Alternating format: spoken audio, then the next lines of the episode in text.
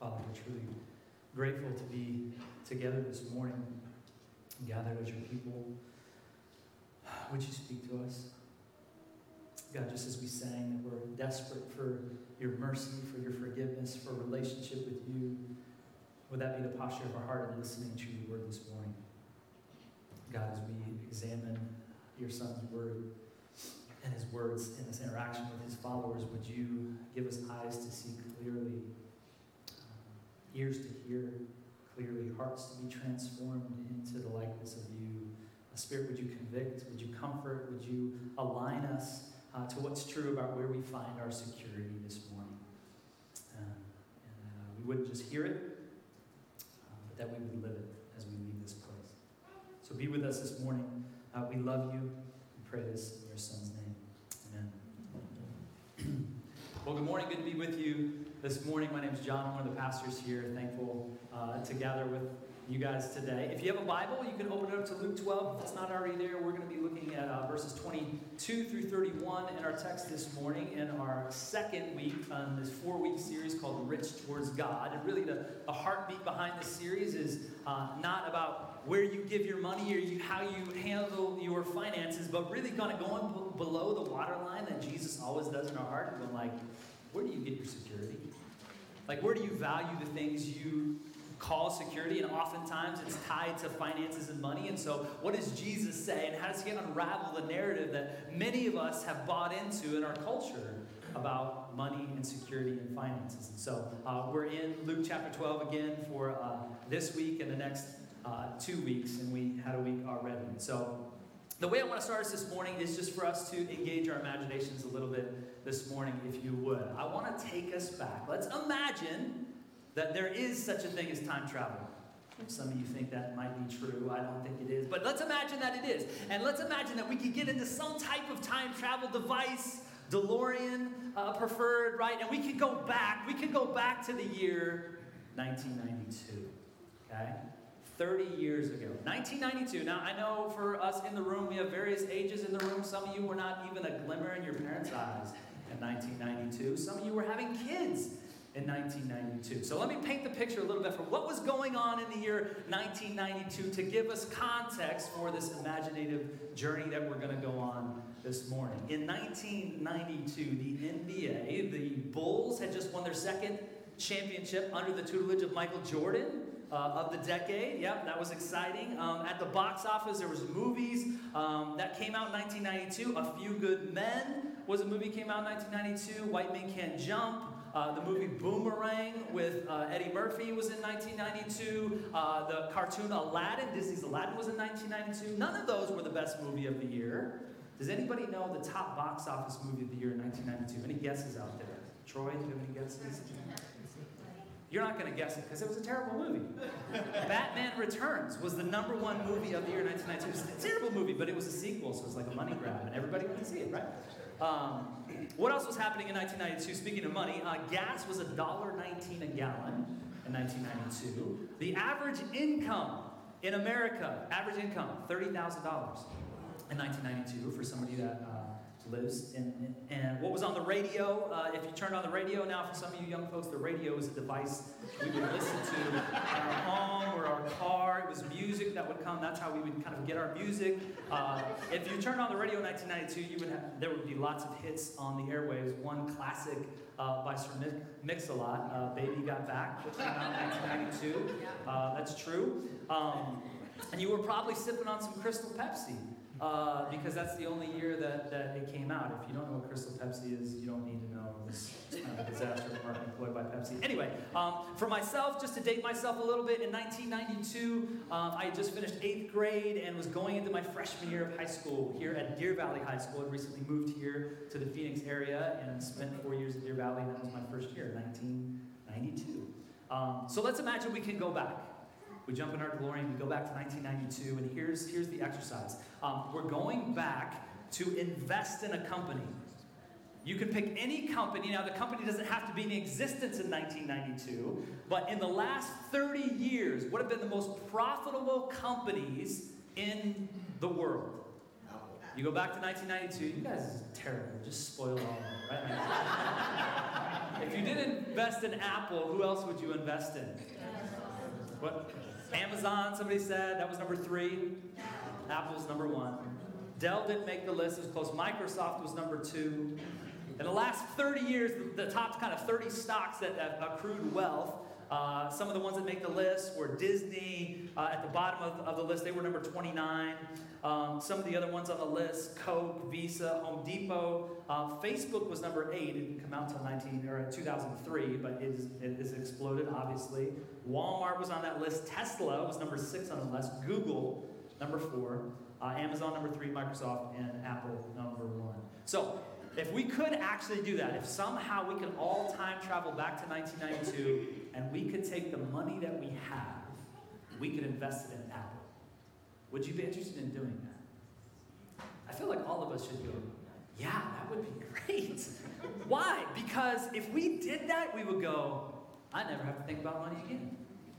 Like I'm, I, like I, I am secure in my future. My kids can go to college. Like my family will be set up because we invest in something that is going to balloon. It's going to pay dividends back to us, and it's going to make us secure. Right? Like we would all take that opportunity if we had the opportunity. We would be foolish not to do that.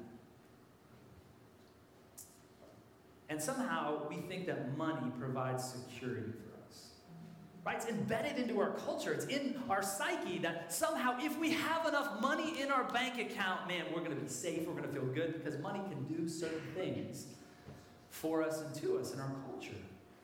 And even for me, when I uh, left Deer Valley High School and I went to college and undergrad, like my 18 year old mind, you know the reason I wanted to go to college? There were two main reasons I wanted to go to college. I wanted to go to meet a wife, which I had already met, but started dating in college. And then I wanted to go to get a good degree, so what? I could get a good job, so I could have money.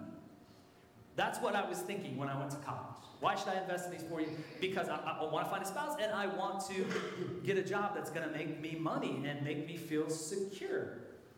Right? We all have that at some level. And what this passage is going to do for us this morning, what Jesus' words will do, is he helps realign our thinking to where we get our security. And specifically with our finances, if our security is tied to our money, he's going to give some corrective thoughts to his followers, to his disciples. And the big idea this morning, if you are taking notes, is this this idea of being overly concerned. Being overly concerned with what we consume, what we eat, and what we drink, and what we wear, leads us to the captivity of anxiety. When we're overly concerned about those things, we become prisoners to anxiety. But if you're a follower of Jesus, being overly concerned with the king and his kingdom leads us to the freedom of contentment. That's what we're going to learn this morning in this interaction that Jesus has with his followers. So, again, if you have a Bible, let's look down at Luke chapter 12. Let me just get us caught up just for some context as Aaron uh, was with us last week. I'm so grateful for him filling the pulpit and for a lot of reasons. And so he walked us through the beginning of our series, and we started in verse 13 of chapter 12 of Luke. And in 13, Jesus is speaking to the crowds, it says. And in the midst of speaking to the crowd, somebody interrupts him and says, Jesus, tell my brother to give me the inheritance kind of due to me. Jesus is like, Well, I'm not to judge over you, which is kind of ironic because he is the judge. But he's like, I'm not to judge over you. Like, wh- why are you bringing this to me? And then he gives this parable. Remember the parable of this man that has a lot of money, he has uh, plentiful of crops, and he's trying to figure out what to do. He's like, I'm going to tear down my barns, I'm going to build bigger ones, and I'm going to store it, and I'm going to eat and drink and be merry. And then in the parable, Jesus says, Fool, tonight you don't even know your life is going to be taken from. And then in verse 21, he uses this phrase. If you look down at your Bible in uh, verse uh, 21 of chapter 12, he says, So is the one who lays up treasure for himself is not rich towards God. Who lays up treasure for himself is not rich towards God. Abundance is not wrong, but what do you do with that abundance? Do you hoard it? Do you keep it for yourself? Or, like Aaron talked about last week, are you blessed to be a blessing to other people? And what Jesus says is if you're blessed and you just hold that blessing, you keep that blessing, and that's where you get security and you feel good about that, you're not rich towards God. And again, that's the title of the series that we're in. And, and even that idea of being rich towards God, we need to kind of define some of our terms. We also need to define terms in our culture, right? Because I might use the word rich and you might think something different when I'm saying it. So let's all get on the same page. When I'm saying rich and we're using the word rich and even rich towards God, the idea of rich is having excess or abundance. Having excess or abundance of something. And typically, when we use that word rich in our culture, I mean, we could say, like, man, this cheesecake is really rich. Like, it has an excess or abundance of flavor, it's dense. But typically, when we use the word rich, we're thinking about money in our culture. We're thinking about you have excess or abundance in money. Now, if we all stopped the sermon and we did a survey of everybody in the room this morning, and we all went down the line and said, Are you rich? Are you rich? Would you say you're rich? Um, my guess is everybody in here would go, no. The people in Paradise Valley, Scottsdale, like the million dollar home, that's, that's, that's who's rich. I only have a half a million dollar home, right? Like, I, only drive two cars, not three cars, right? Uh, and so there's a subjectivity towards this word rich because uh, we could say we're not rich we could think we're not rich, but again, the majority of the world would look at us and go, oh, you're very rich. And, and again, that's, that's in monetary terms, um, but we can also think of rich in other categories, not just connected or related to money. Right, I remember growing up in, in public school and even in junior high and, and high school, and you're starting to kind of figure out like how culture works and society works and friendships work, right? The kind of the social hierarchy of, of certain things and classes. And, and at least for me, you start to realize really quick like who the rich kids are right? Because they have a certain clothing, brand, or it, really in high school, like they, they have a car, number one, or they drive a certain car, and you go, oh, they're of a family of means. Like they're rich, they have money. I don't know if you remember kind of experiencing that um, as you kind of grew up and kind of realized who has money and who doesn't. And I remember my kids kind of began to realize that kind of the social fabrics that they interacted with in, in school, and, and even having my kids ask me the question like, are we rich? Because we've been in ministry since we left college, my wife and I, and um, we've had people give us brand new cars. We've had people um, help us get into the house that we have. Um, we, we, worked with athletes for a long time, so we just had shoes sent to our doorstep all the time, right? Like we continue to have shoes sent to us. And so it kind of looks like, we're, man, like, are you the rich? Are we? My kids going, are we the rich kids? Like, I go, like, we can look at the checking account right now. Like, we want to look at the W two. Um, if we're talking about financially, uh, no, we're not rich. Um, and not even subjectively. It's like we're just trying to pay our bills, honestly, you know? Um, but when they would ask that question, not just money wise, I would go, we're really rich. Right? Like, like not in the bank account, but like when I think relational, like and I think the categories of relationships, oh my goodness, do we have excess and abundance? For us personally, our family, Man, our family is really connected. And we have relationships all over the country with people because we've been doing ministry. We made choices in being in ministry to say, listen, I'm not going to invest uh, in my 401k or my 403b in money, but I'm going to invest in this relationship. And those relationships have paid dividends. We are massively rich, personally, our family, in relationships. So you could look at the idea of are you rich uh, with money? Are you rich relationally? But what we're going to ask, and what we're asking this series is are you rich towards God? In your relationship with God, if I asked you the question, do you feel like you have excess and abundance in your relationship with God? How would you answer?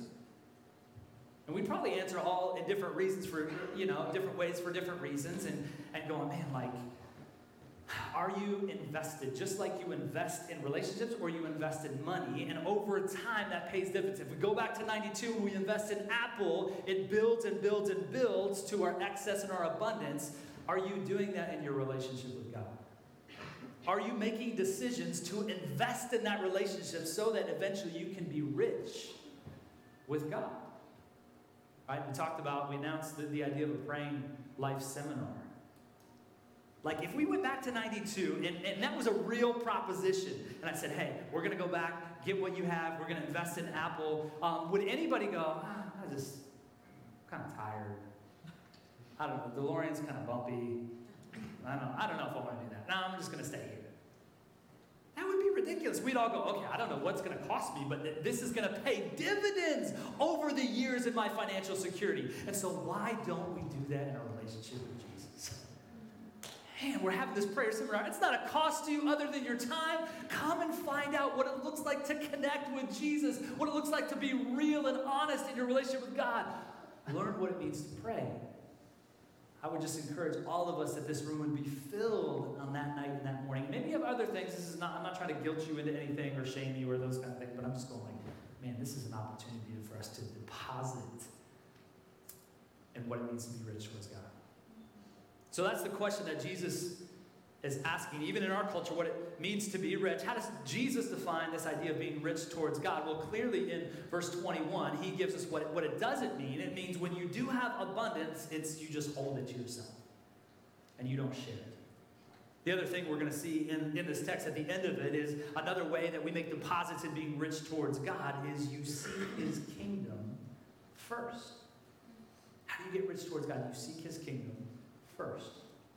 So let's jump into the text. Verse 22. Again, if you have your Bible, we're just going to kind of walk through uh, these verses and this interaction with, with Jesus and his followers. So, verse 22 of chapter 12 says this And he said to his disciples, this is Jesus speaking, obviously. He says, Therefore, I tell you, do not be anxious about your life, what you will eat, nor about your body, or what you will put on it. For life is more than food, and the body more than clothing. So, the first thing we need to recognize here is there's a shift in the audience, right? Jesus is talking to the crowd, he's talking to everybody, and then all of a sudden, verse 22, it says he turns to his disciples to talk to them. It'd be like if you've had this interaction where um, your boss is addressing everybody in the company and he's addressing this question from maybe this one person and he's kind of giving this thing, and then all of a sudden he takes the, the few of you after the meeting, he pulls you aside to this side room, and he goes, Okay, let me really tell you what this is about and how it affects you as you invest in this company. And so Jesus is taking his followers, people that have said, I'm going to walk with you, be about your kingdom. And he goes, okay, let me double down on what I just said to the crowd, specifically what it means for you. Then he says, therefore, verse 22, I tell you, do not be anxious about your life. So we've said this and we'll continue to say anytime in, in the Bible when you're reading it and, and the word therefore is there, you go, what is the therefore there for? Like, and it's in direct contrast and coming off of Jesus' parable about this rich man and, and being rich towards God and, and hoarding your abundance versus giving your abundance. And so that's the context that Jesus gets into. And he's saying, don't be anxious about your life. So you imagine the disciples, after they hear this kind of teaching and this parable to everybody, and then Jesus turns and kind of pulls them aside, because they might be going like, well, Jesus, like, shouldn't we store all our things? Like, isn't, isn't that a good play? Isn't that and they're probably going like, well, what are we supposed to do about food and clothing and those types of things? And he starts by going like, okay, let me let me help you understand not to be anxious. And then he gives them specific categories. He gives them the categories uh, of eating and uh, of what you put on, your clothing. Which is interesting to me that he gives those categories. Verse 23 again, a life is more than food, and the body more than clothing because we all need substance. We need food, and we all need beauty. We need clothing to survive. And so he's saying, like, listen, you're gonna, there's going to be things that come in your mind. This anxiety. We talked about this a couple of weeks ago. We were in Habakkuk chapter three. Like, it's it's not this idea. And sometimes in, in, in our Christian spaces, man, we just we're not very empathetic, uh, especially um, ones that man we really care about the Bible and its truth, which we do. But somebody will come in and, and basically go, man, I'm, really feeling anxious. Well, the Bible says not to be anxious. Stop being anxious. And it's not very loving. It's not very kind. And we talked about this. It's not, it's not that we shouldn't feel anxiety because we live in a broken world. If you really sit and you look at what's going around you and in your life, you should feel some type of unsettling in your soul. And so it's not just about like, oh, stop, stop being anxious. Like, but it's like Jesus is going, don't, don't let it, don't let it dominate your life. And it feels to me more like an invitation from Jesus, not like a stern, like shaming of stop being anxious, but he's going, no, no, don't let this consume your mind. And here's why. And this was when he gets into these two categories of, again, I'm, I'm using the language of substance and beauty with food and clothing, and you'll see why in these examples in a minute. But man, we all need substance, and we all need beauty in our lives. to survive and thrive. And sometimes we get anxious when those things aren't in front of us, if we're honest. So, verse 24, he, he goes into these two different examples. He points back to creation, which I think is beautiful. So let's look at verse uh, 24. He says this He says, Consider, don't be anxious, but consider the ravens. They neither sow, sow nor reap. They neither have storehouses or barns, and yet God feeds them. Of how much more value are you than the birds? And which of you, by being anxious, can add a single hour to a span of his life? And then you are not able to do a small thing as that. Why are you anxious about the rest? Again, um, just doubling down on some of these words that, that we need to pick up on, that the text is giving us clues for as Jesus speaks. He says, Consider the ravens. He's going to say, Consider the ravens. And then in verse 24, the other example, he's going to say, Consider the lilies. And so this word consider, um, in the original language, in the New Testament Greek, um, the, the word kind of has a, a weight of depth to it. It really is this idea of fully observe, fix your eyes on this thing. And when I read that, um, the word consider, in, in, in our culture, usually when we use the word consider, it doesn't have that kind of weight and depth to it. Like my wife and I were out of town this last week, and I got a text, and uh, it was like, hey, we're going to play basketball. We're going to play pickup 5.30 on Saturday morning. Do you want to play? And I fired back real quick, hey, I'm out of town. Um, I'll think about it, and I'll let you know. And really what I was saying is like, well, I'll consider it. But when I use that word, it's like, there's no depth in it. I'm basically giving a side like, do I want to play? Do I not want to play? And then I'll let you know. But this word has a deeper meaning to it. And what Jesus is saying is, like, you're feeling anxious about this thing. I want you to, I want you to stop feeling anxious, and I want to shift your attention deeply to consider these things. And when I talk to my counseling friends in the field when they're dealing with anxiety or panic attacks, typically what they will do, even clinically, with what's going on in the brain, is we'll say, okay, when they start spinning, like get outside, like touch, touch something, get something right in front of you to, to shift your focus from that thing you can't control that seems to be dominating your space in your head, and go like, what, what's, what's right here? What's right in front of me? And so Jesus does this, and he says, consider the ravens.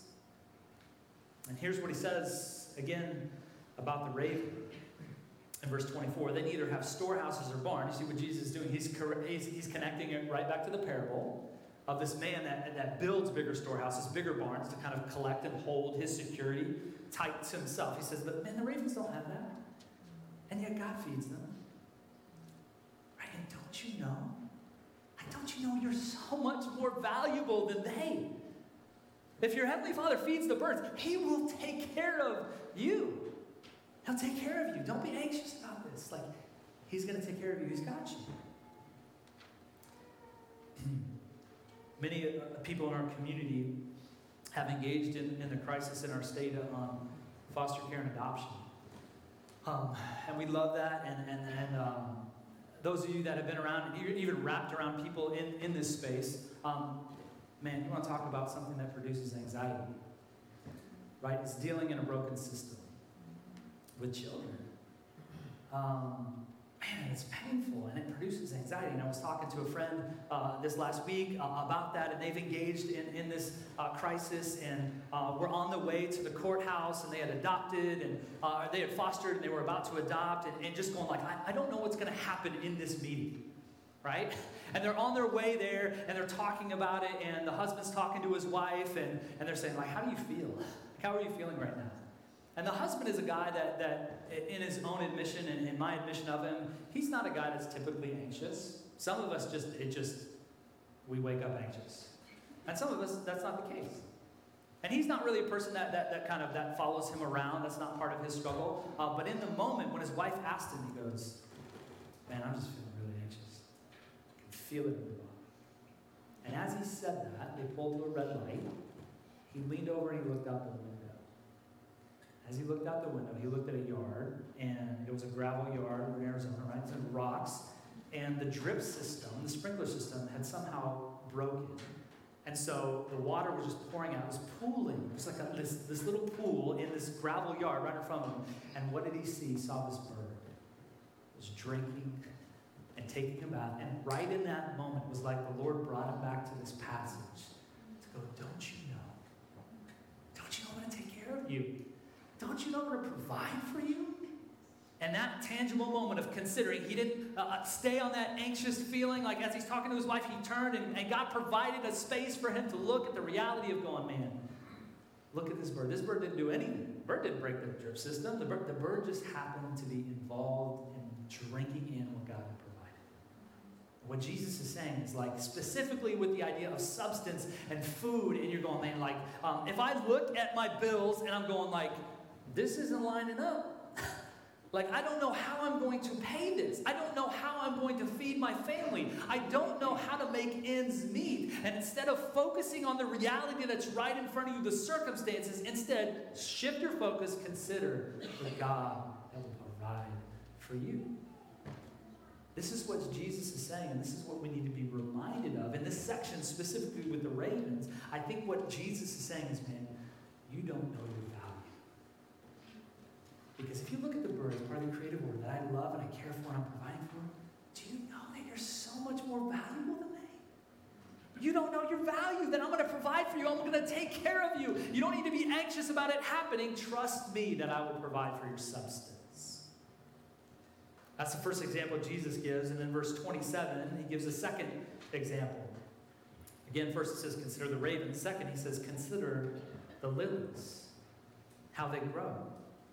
They neither toil nor spin. Yet I tell you, even Solomon in all his glory was not arrayed like one of these. But if God so clothes the grass, which alive in the field today and tomorrow is thrown in the oven, how much more will he clothe you, O little faith? The idea of grass thrown into the oven is just because they didn't have a lot of trees in that culture, so they would use it as a burning fuel. That's kind of where that context comes from. But how are we supposed to consider the lilies? how they grow. How they grow. The lilies don't sit there in the field okay, I'm going to grow. Ah. They don't will themselves into growing. That's what Jesus is saying. He's like, listen, they don't control it. They don't will themselves into growing. Like, God is the one that grows them. He provides. He clothes the grass with lilies. We talked about this in our series, We Want a King, if you were with us. We looked at Solomon and specifically how much money Solomon had. Man, Solomon had all the money. Richest person ever to walk the earth by tons of times over. Can you imagine how he was arrayed? All the finest clothes. he was out. He looked good, right? Like all of it. And Jesus is going, man, it doesn't even compare to how I clothe the grass. Like how I provide beauty for creation. And I can provide beauty for you. And some of us, when we get anxious in our spaces, it's because we're going, man, I don't feel like I have beauty around me. And you can use that in multiple different ways, but if you're looking at your life and you're looking at your circumstances and you go, man, I just want to be married. Like, I want to be in a relationship. My friends are all getting married. I keep being a groomsman or a bridesmaid. I'm just tired of it. Like, I, I want to be married, but you look at your reality and go, like, I don't even have any prospects on the horizon. I just feel like there's not beauty around. You feel like you're in a desert wasteland. Maybe you have found that person, you are married, and you go, we just want to have kids. We just want to have a family. And for whatever reason, it's not happening. There's fertility issues, and you're going, God, if you're good, why don't you give us a family? Why don't you give us beauty? And you're kind of crying out to Him, and you're just feeling like it's a wasteland. Maybe you have that relationship that one time brought you beauty in your life, and because of circumstances, it's broken, it's fractured.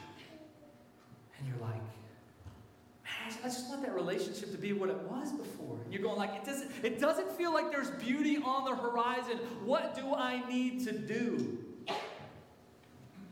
When you look at this passage and how Jesus is using this example, do you just will yourself you go, okay, I don't see it anywhere. I'm just going to start doing. I'm going to I'm going to make things happen. And again, there, there's an active part in waiting. I'm not saying you just sit back passively and don't do anything, but are you trusting God to meet that need in your life? That beauty in your life, or are you going, no, no, it's all on me because God clearly doesn't care about it because He's not doing anything and I'm tired of waiting? And Jesus is saying, stop being anxious about that. Let me help you understand provide beauty for you. I can provide beauty for you in your life. Well, what does that actually look like in the midst of waiting and being frustrated with your circumstances? I love in the Gospel of Matthew, this is a similar passage to Jesus' teaching, Matthew chapter 6, in the Sermon on the Mount. The end of it, he's got almost word for word the same kind of interaction, but then he adds something. Matthew adds something in Matthew chapter 6, verse 34. He says it this way at the end of kind of this conversation. He says, Do not be anxious about tomorrow, for tomorrow will be anxious for itself. Sufficient for the day is its own trouble. So if you find yourself in that desert wasteland going like, God, I don't know what you're doing. I don't see beauty in my life. And I'm confused about it. Instead of willing it, like, here's your job, Christian. Just trust Him for today. Just today. Don't worry about five years from now. Don't worry about five months from now. Just go, God, can you meet me in beauty today? That's what he's calling us to. Even in this passage, he's going like, listen, don't worry about tomorrow, man. That's going to have plenty of worries. You don't even know what's going to come. Just like this person who was like, I'm going to build myself. The soul is going to be taken from you tonight. Just do today. And then he ends this part of the passage in Verse 28 says, O you of little faith. Because it takes faith to believe in something that you don't see in the horizon. Right? Even in those contexts of trying to have the money that you want, or the job that you want, or certain things that will provide you security, or the beauty that you want in relationship and, and being arrayed, and you go like, I just don't see it anywhere because it takes faith. And what Jesus is saying is to have faith. Just like his illustration of the raven and how he's going to provide for him, going like, You don't know your value, that you're so much more important than the birds, and I'm going to provide for you, and I'm going to feed you, I'm going to take care of you. This example, he's going, Man, not that you just don't know your value, you don't know God's value. Can God array the grass with lilies like that? Can he take care of you like that? He totally can, but we often don't have faith in that. Because we start to have faith in our circumstances rather than having faith and the God that takes care of us. This last part of the section, verse 29, as Jesus kind of gives these examples and says, Man, I, want you to shift your focus. I don't want you considering your anxiety. I want you to shift and I want you to look at these specific things. Man, the raven, I'll, I'll feed you. Uh, the lilies, I'll provide for you. I'll give beauty to you. And then he says this in verse 29. He says, And do not seek what you're to eat and what you're to drink, or be worried. For all the nations of the world seek after these things, and your Father knows that you need them. Instead, seek his kingdom, and these things will be added to you. Man, faith is just scary. It just is. Again, you're looking at your circumstances, you're going, I, I just, I don't know how this is going to work itself out from my desires and what I'm seeing. And so trusting God to provide your next paycheck when bills are stacking up, man, man, that's hard. Right? Trusting God to bring beauty into your life when you feel like it's nowhere to be found. That, man, that's hard. And having our needs met with substance and beauty is what everyone's after. Which is why the idea of being rich is so comforting to us. Right? Because our needs are met. If we're rich, we're, we're, we're good. We don't have any problems. We don't got to worry about anything. And this is why Jesus says in verse 30, man, the, the world seeks after these things. If you don't know Jesus, they're, they're naturally going to seek after that abundance, that access, that, that richness, so they can be secure in life. But the problem is if you live that life, you become captive to your anxiety because you don't always get those things. And then so your focus is on those things, and it's just a non-stop wheel of anxiety. But what does Jesus say to his followers, for the Christian who he's talking to? Again, he's talking to his disciples in verse 30. Your Father knows the need. Oh my goodness, what a comforting space if you really believe. I'm feeling anxious about this, man. I don't, I, I, I don't know how this is going to work out. I got, your Father knows. He knows your situation. He knows what's going on with you. He knows what you need. And if I'm honest with myself, when I start to feel anxious about certain things, in my relationship with God, I go like, well, God, you don't really know what I need. Or even worse, maybe you know what I need, but you don't want to give it to me. Because I screwed up. Or I messed up, or I played this kind of game with God that man, he's not a good dad because, or I'm not a good son, and I've messed up, and so this is kind of punishment for me, and he's not providing for me. And so, no. And your father knows, he knows that you need them. Provide those things for you. And again, I can get into the pocket of believing that, man, like, God's just not going to provide them for me. Like, He just doesn't love me or He doesn't really care. He's somehow holding out on me. Because He's a good God, He controls everything. He would be, He would give it, He'd give it to me by now. Man, it's the same, it's the same lie in Genesis 3. Isn't it with Adam and Eve and, and the serpent in the garden? The serpent, the first time he comes on to the scene, the enemy, and he questions Eve, and he goes like, Did God really tell you not to eat of this tree? So he starts to put this doubt like, is God's word really true? Like, if it says I, sh- I should uh, abstain uh, uh, uh, from sexual uh, activity until I'm married, like, it, is that really true? Or just, that's part of the game, and if I want to have a spouse, I need to do those types of things. Like, it starts to question what's true of God. And then the next thing the serpent says in Genesis 3, like, and God knows if you eat of this tree, your eyes will be open. Right? He's kind of, he's holding back on you.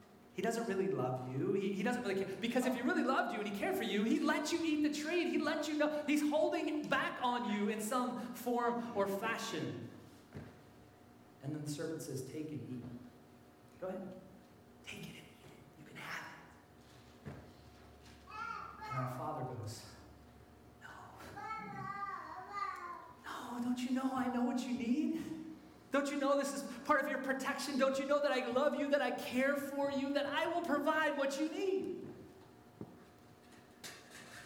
And they didn't believe that, right? Adam and Eve. They bit the bait. Same thing we do, right? It's the same thing. We start to question whether God loves us, if He's going to provide for us. We start to go down this road, and then that just spins into anxiety. And Jesus said, Verse 31 how do we do this? He just says, instead of worrying about those things, going after those things on your own effort, instead, seek his kingdom. Seek his kingdom. Put your energy towards him instead of your circumstances, and all these things will be added to you. Shift your focus, shift your mental focus on him rather than your circumstances. Because again, being overly concerned with what we consume, it leads to our captivity of anxiety. But being overly concerned with the king and his kingdom leads us to the freedom of contentment. It's so true and it's so good. And in a conversation with Jesus has with his disciples that we get to listen into in God's word about the need for substance and the need for beauty and how the Father supplies that need for his children and invites his children not to worry, but by faith trust their Father to meet his needs for the day. Man, there's no better way to remind ourselves of this truth than coming to the King's table to remember this through bread of God this morning. And just do today. Just go, God's going to meet me today. And this is a tangible reminder, communion. What we're about to do is a tangible reminder for the follower of Jesus that he does meet our needs. As you have needs this morning for substance and you're not sure how you're going to have those needs met. You're going like, I don't know how I'm going to pay that bill. I don't know where my next meal is going to come from. I don't know how to make ends meet. This morning, come to the table and be reminded of Christ's body that sustains you for the day. Right? As you search for beauty in a dark season of your life, you feel lonely, you feel disoriented, you feel abandoned, you feel hopeless, you feel confused on the next step to take. Take the step towards the table this morning and be reminded. Be reminded that Jesus' blood shed for you provides access to the most beautiful thing you could ever have a relationship with the Father. And in that beauty, you will get your needs met for the day. Man, I hope this table and what we do on Sundays is forming and shaping us to believe that when we leave this place.